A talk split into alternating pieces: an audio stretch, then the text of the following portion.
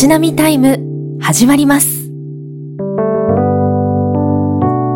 お酒のある暮らしとたしなみを語るポッドキャストたしなみタイム始まりましたこの番組は土曜の夜の静かな時間に明日も休みだからもう一杯飲んじゃおうかななんて気持ちに寄り添うようなそして明日の楽しみを少し増やせるようなそんなひとときを素敵なゲストの皆さんと一緒にお届けしてい。きます。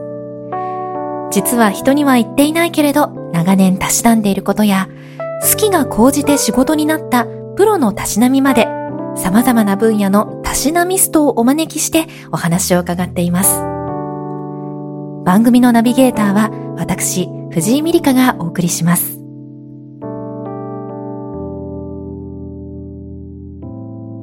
今回は今年9月に東京の大手町で開催されるお酒のイベント、若手の夜明けの連動企画で、全国から酒蔵の当主、蔵元の皆さんにお越しいただいてお話を伺っています。第19回となるゲストは、岩手県の盛岡市で赤部を醸している赤部酒造の蔵元、古舘龍之介さんにお越しいただきました。古舘さん、本日はよろしくお願いします。はい、よろしくお願いいたします。では、私からはじめに赤部酒造について簡単にご紹介します。岩手県の盛岡市で赤部を醸す赤部酒造は、もともと岩手県の大槌町にありました。で2011年の東日本大震災で蔵が倒壊。これまで蔵のあった沿岸部の大槌町から移設して、現在は盛岡市内に新しい蔵を建設されました。若手主体の酒造りで平均年齢が30歳前後という酒蔵で若手期待の星です。で、ラベルの兜などのデザインにもこだわっていて、こう、デザイナーの蔵人自らが書いて商品化するなど、こう、才能が集まっている酒蔵だそうですね。フレッシュなお酒から10年次のステップへと蔵を成長成熟させるために新しいチャレンジを模索していらっしゃるということです。え今回はそんな赤部酒造のこれまでとこれからについてお話を伺います。よろしくお願いします。はい。よろしくお願いします、はい。えー、東日本大震災まではあの大槌町にあったということでしたけれども大槌町はどういった町だったんですか？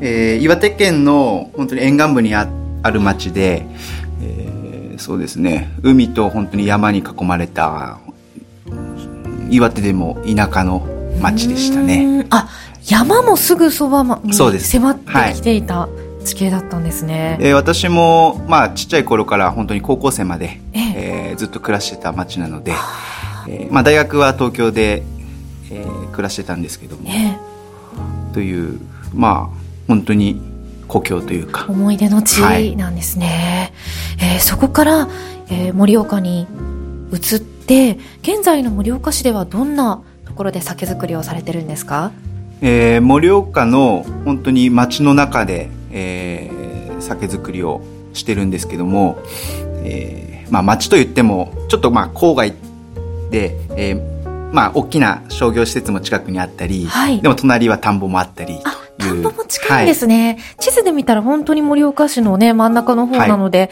どんな感じなんだろうと思ったら、田んぼもある。はい。もうそこでも、えー、酒米作って、えー、今は酒造りも、えー、してます。あそうなんですね。なんかこう、地形的にはね、あの、海から離れて、内陸の方に移っていますが、こう、移って、お酒の味とかってどうなんですか？うん、やはりこう場所というよりかはやっぱ作り手だったり、えー、まあその技術だったりそういうところが大きく、えー、お酒の味わいって変わってくると思うので、えー、まあ、そこまでこうなんですかあまり気にせず逆に新しいものを、まあ、僕たちで作るという思いでやったのがやってましたね。もう若手平均年齢が30歳前後ということは30歳以下の方も結構いらっしゃるんですよね。はい。20代も多いです。ちょっとメンバーの話もこの後伺っていきたいと思うんですけれどもそのまずじゃあ震災から復活するまではどういった奇跡をこう経て道を経てきたんでしょうか、うん、まあ私も震災当時は大学生だったので、はい。ほぼ、えー私の父親、社長が、えー盛岡に、えー移って酒造りをもう一回復活させるということで動いてた中で、えー卒業するタイミングが、まあ、ほとんど一緒の時に、えー酒造りをもう一度やると決まったんで、それだったら、まあ僕も何かしら、えー力になれることがあるのかなということで、えーまあ東京農業大学、えー卒業して、えーすぐに、えー戻って、えー酒造りをしてると。なので、22歳からですかね。えー今30歳なので、えーほぼ8年かな。あー8年間かかって今はもうあのどうですか？設備とかもまた一から新しくしたんですよねそうですね。まあ僕にとっては本当にゼロからというか、そうだったので、あまり違和感なく、えーできたのかなと。まあ1年目、2年目、3年目あたりまでは本当に、えーがむしゃらに、えー酒造りっていうのをしてたのかなと。へーじゃあもう8年経ってもう完全にもうななんですかねお父様の代から今もう龍之介さんが任されているといううん、まあ、そうですね。まあ製造に関しては本当に最初の、うん、もう最初からほとんど任せていただいてたんあ任せてもらってたんで。そうなんですねえもう12年目の頃からですか？ね。はい。へえ。あ、それはお父様もなんか任せようっていうか、新たな蔵若い人たちに任せようっていう思いがあったんですかね？うん。じゃない、多分僕一人で、というか、僕がやんないとみんなもついてこなかったと思うので、うん。だから、もうその当時は、ね、製造に入ると、もう休みなしで僕は働いてたというか、酒造りしてましたし、まあそれをやっていく中で、まあ、もっといる社員もそれについてきてくれたのかなと。何年目ぐらいが一番大変でしたか？ええやっぱり1年目、2年目、あー3年目ぐらいまでは、あ僕も製造期間はずっと休みなしでやってたんで、結構きつい時はきつかったですね。そうですよね。え、メンバーの方っていうのは、その大槌町から同じ方がみんな引っ越してきたんですか？うん。残念ながら、ちょっとそれはできなくてですねうん、本当に、えー、大津市から盛岡、盛岡で新しく採用したメンバーで。で、まあその当時本当に震災後だったので、はい。えーまあ、これをきっかけに戻っ、えー要は、岩手に戻ってきた U, U ターンっていうんですかね、えーそういった方たちとか、うん何かこれからこう新しいことをやろうという、まあ、若い人たちを集めて、とりあえずスタートしたと。なので、お酒を作りたいっていう社員は当時はいなかったです。もともと。え？うん。結局、酒造りしたいっていう人は、もっといい、ね、酒造りの設備というか、もうしっかりとした、こう、技術のあるところに皆さん行きたいと思うので、はい。それよりかは、本当にこう、新しいもの、何かを立ち上げようっていう子たちが、えー揃っていたのかなと。へえ。え、じゃあ酒造りしたいっていうわけではないけれども、赤部酒造にうん就職、っていうのが本当に最初多かったです。えー、ジムとかってことですか？まあ、事務以外も、えー本当に製造の場に、現場に入ったりとか、はいはいはい。営業に行ったりとか、へーもう全部やってましたね、みんなで。そうなんですね。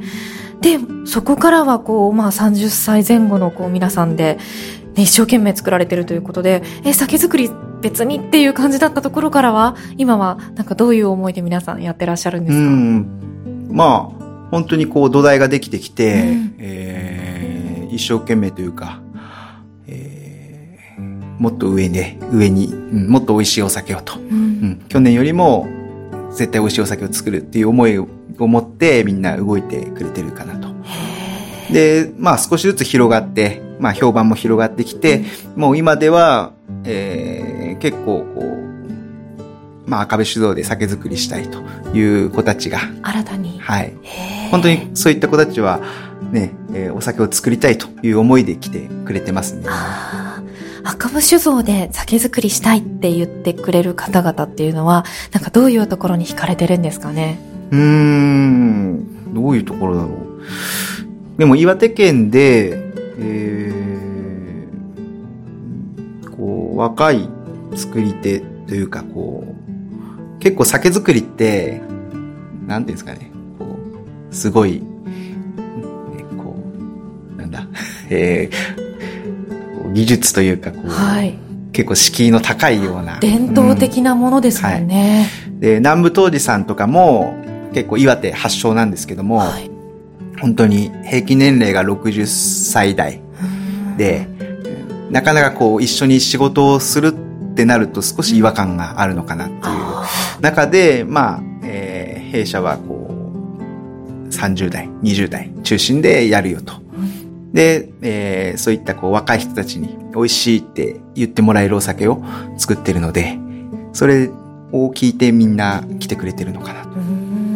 若手で頑張りたいっていう方がじゃあ自然と集まってるんですね。そうですね。うん、今じゃあ皆さんチームで、うん、若々しいエネルギーとともに酒造りを、やってます。いらっしゃるんですね。へえ。では、ちょっとそんなお酒を味わってみたいんですけれども、本日お持ちいただいたお酒は、はい。はい。こちら。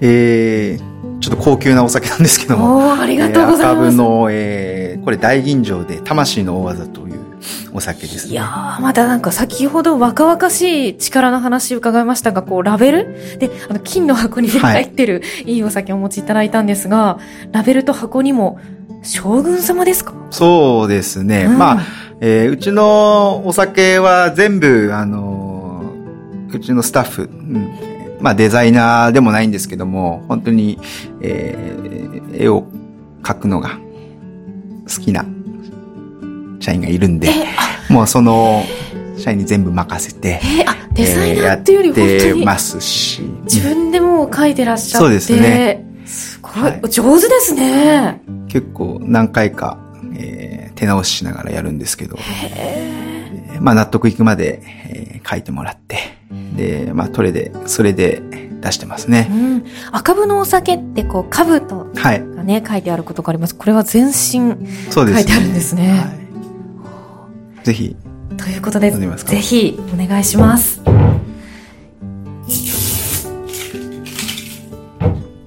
魂の大技ってどういう意味ですかね？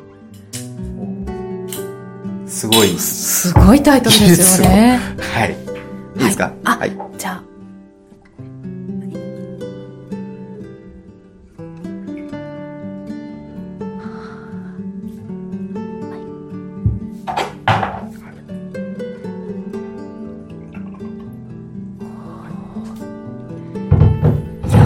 今回はじゃあ大吟醸はい高級そうないただきます前から部屋中にいい香りが漂っていますね。いただきます。わ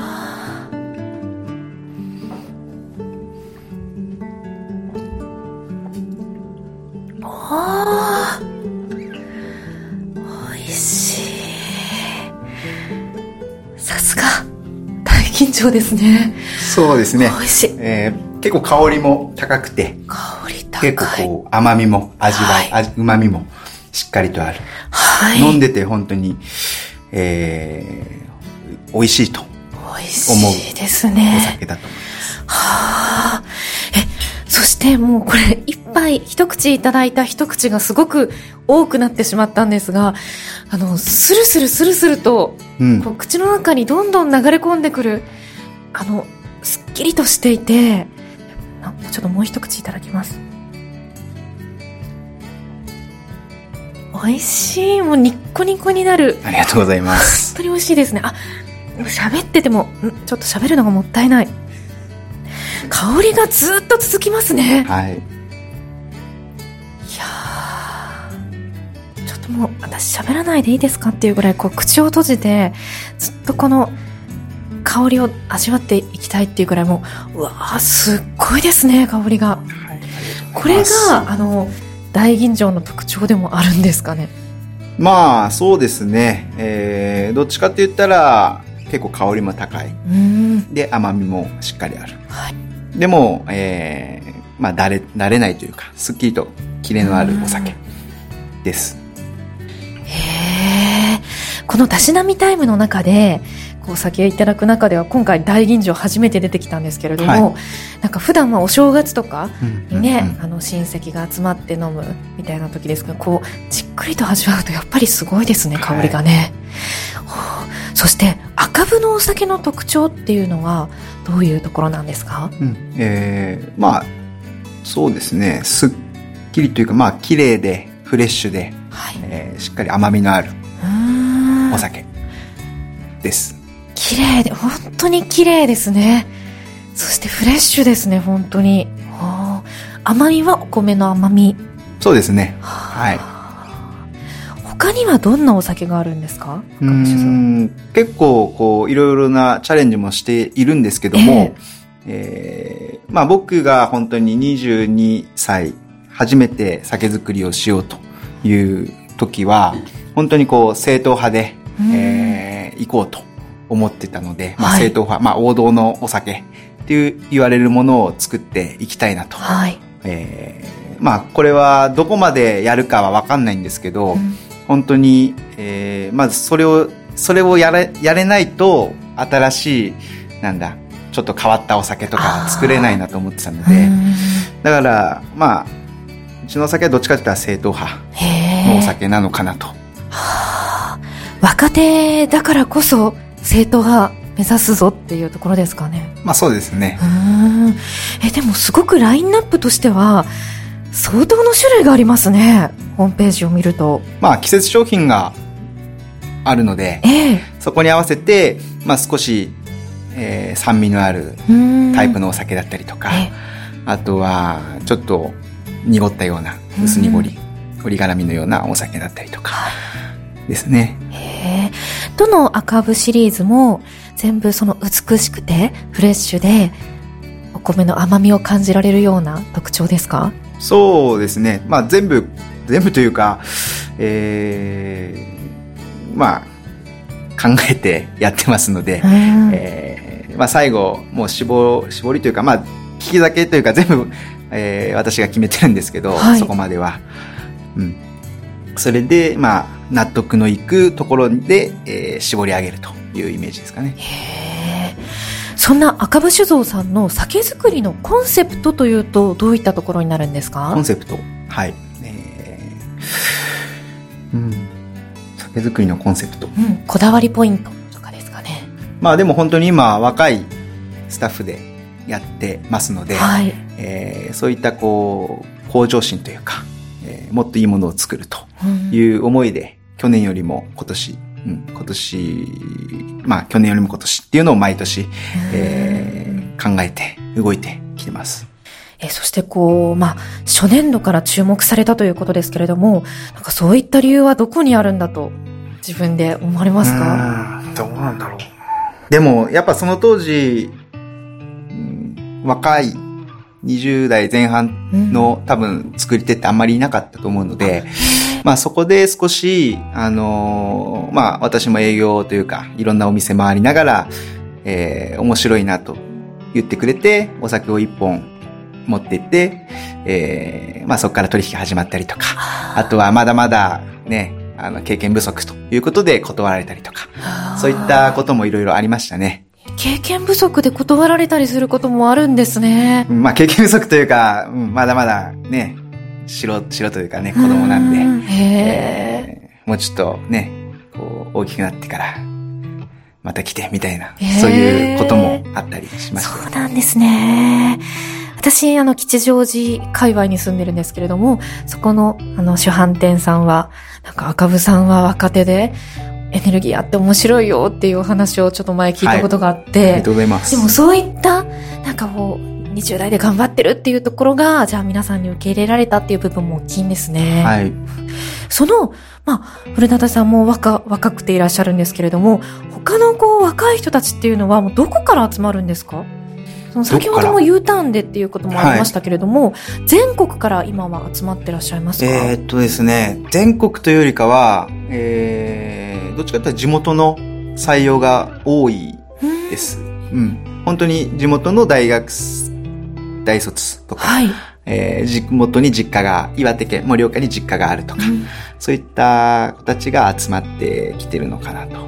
うん、結局岩手で、まあ、日本酒を飲んで、ええ、うん、まあ、一番美味しかったと。いうことで、えー、来てくれるあ結構いますね。そうなんですね。あ、そっか。お酒美味しいから行こうって思う方もいらっしゃるんですね。うん、就職先を決めるときに。そうですよね。美味しいところにやっぱ行きたいですもんね。やっぱりそこは地元での酒造りっていうところにはこだわってらっしゃるんですか？はい。うん、まあ、人もね、岩手の人材だったら、えー、僕はこう、いろいろこう、発展できることもあるのかなと思ってますので。地元にこだわって。こだわってやってます。材料とかも地元にこだわってらっしゃるんですか？はい。えー、まあ一部の商品除いて、ほ、えー、すべて岩手県のお米なので、はい。まあお米違いのシリーズがあるので、えー、まあ山田錦とか、有山とか、えー、酒未来とか、はい、そういったものは県外のお米になるんですけど、それ以外に関しては全て岩手県のお米で、えー、酒造りをしていると。美しい味わいということで、今回のお酒もすごくスーッとこう美しい味わいなので、その中から来る、なんかお米の違いみたいなのも、素直に味わうことができそうですね。はい。そうですね。ねちょっといろんなシリーズがあるので、ちょっとその辺も飲んでみて、順番に飲んでみたいですね。でも本当に全部兜がね、描かれてますね。はい、まあ全部もうこのロゴというか、えー、えー、こういったもので、えー、やってます。うん。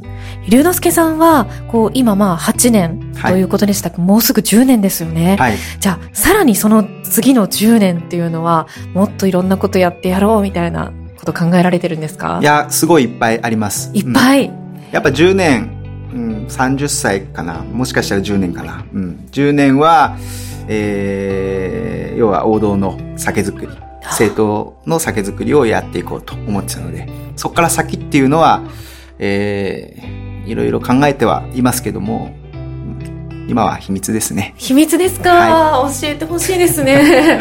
どこかでチェックしてたらわかりますかね ?SNS とか？どうだろうなんかやってますか？あ、インスタグラムがあります。インスタを見てたら出てきますかね、はい、へえ、秘密なんですね。そっか。でも、あの、10年正統派をやろうっていうのって結構硬派ですね。うん。まあでもそこから先、やはりこの道が正しいと思ったら、そのまま、なんだろう、10年とは言わず、30年、40年、やり通すかもしれません。ああ、それはじゃあまだ迷ってる？まあそうですね。はい。まあそうですよね。今、決めなくてもいいですもんね。はい、えー、でもじゃあまず10年目というところのね、もう8年目ぐらいまで行ってきて、はい、じゃあもう少しで新たなチャレンジが見られるかもしれないです、ね、まあ僕自身あとね40年近くはこの、まあ、酒造りというか、はい、ある程度できますんで、うん、その中でいろいろ考えていければいいそうですよね。今30歳ぴったりですか？はい。40だ70歳。70歳ぐらいどうなんまでですよね。何歳ぐらいまで皆さん酒造りの現場にいらっしゃるんですか？うんどうですかね。まあ先ほど言った通り南部当時さんっていうのは60代が平均年齢で上の人はもう80歳近い人もいますし。じゃあまだ50年ぐらいできるかもしれないですね。まあ、どうなんですかね、それは。その時にはだんだん年齢、平均年齢も皆さん上がっていくんですかね。それともどんどん若い人たちをどんどん取り入れて。まあ若い人たちになってくれた方が多分いいと思いますね。多分そっちの方向に。そっか、うん、あとはもうね、えー、やっぱり現場で体を動かさないと結構酒造りってできないので、はい。だからある程度こう監督というかそういう方に回っていければいいんじゃないですかね。そうですよね。50年後の話を伺ってしまいましたけれども、また後ほどまたこれからやってみたいことなども秘密って言われましたが、ちょっとしつこく聞いていきたいと思います。で、この番組、あの、たしなみタイムというタイトルの番組なので、皆さんにたしなみを伺っているんですけれども、龍之介さんのたしなみは何でしょうか？まあ最近というか、はい、まあずっとなんですけども、ええー、まあ昨日もいろいろ見に行きましたけど、えー、何を、えー、まあ、格闘技まあ昨日は観戦ずっと見てました昨日は観戦格闘技観戦ですね。格闘技観戦ですか？え天心とタケルの。ああ。そうなんですね。はいだって、すごいマッチョでいらっしゃいますもんね。いやいや、そんなことない。今日あの、半袖でね、半袖の T シャツで来てくださってるんですけど、ピッチピチですもんいやいね。や、もう若手の夜明けの時にはちょっとダイエットしておきますんで。え、いやでも別にそれ太ってらっしゃるってことじゃないでしょ。え？よ太りましたから。筋肉じゃないんですか？いやいやいやご謙遜を。は でも、先ほど、その昨日は観戦でしたけれどもって言ったってことは、確実に格闘技やってる肉体ですよね？い。はい。まあ、学生時代、えーはい。ずっと柔道をやってあ、柔て、道その後空手もやってと。高校では空手ですね。柔道と空手。ほーなんかますます硬派に見えてきました。へえ。だから好きな。なんですよ。そうなんです、ね。でも痛いのは嫌なんで、もうやりたくはないです。え、柔道とかって痛いんですか？痛いですよ。へえ。なんか受け身取るから、なんかいや、投げられたらい痛いですし、はいなんか、締められたり、関節やられたり、なんですね。え ー空手はね、蹴られたり、投げられたりしますから。こ空こんなこと言っていいのかな？え、空手って、実際、えいってするんでしたっけ？まあ一応、まあ寸止めみたいな、ええこう、やり方でやってたんですけど、うんまあ、大当た体、ったら痛いんですよね当たったら痛いですね。すっごい体つき、めっちゃくちゃごっついのに、痛いの嫌なんですね。嫌ですよ。そうなんですか。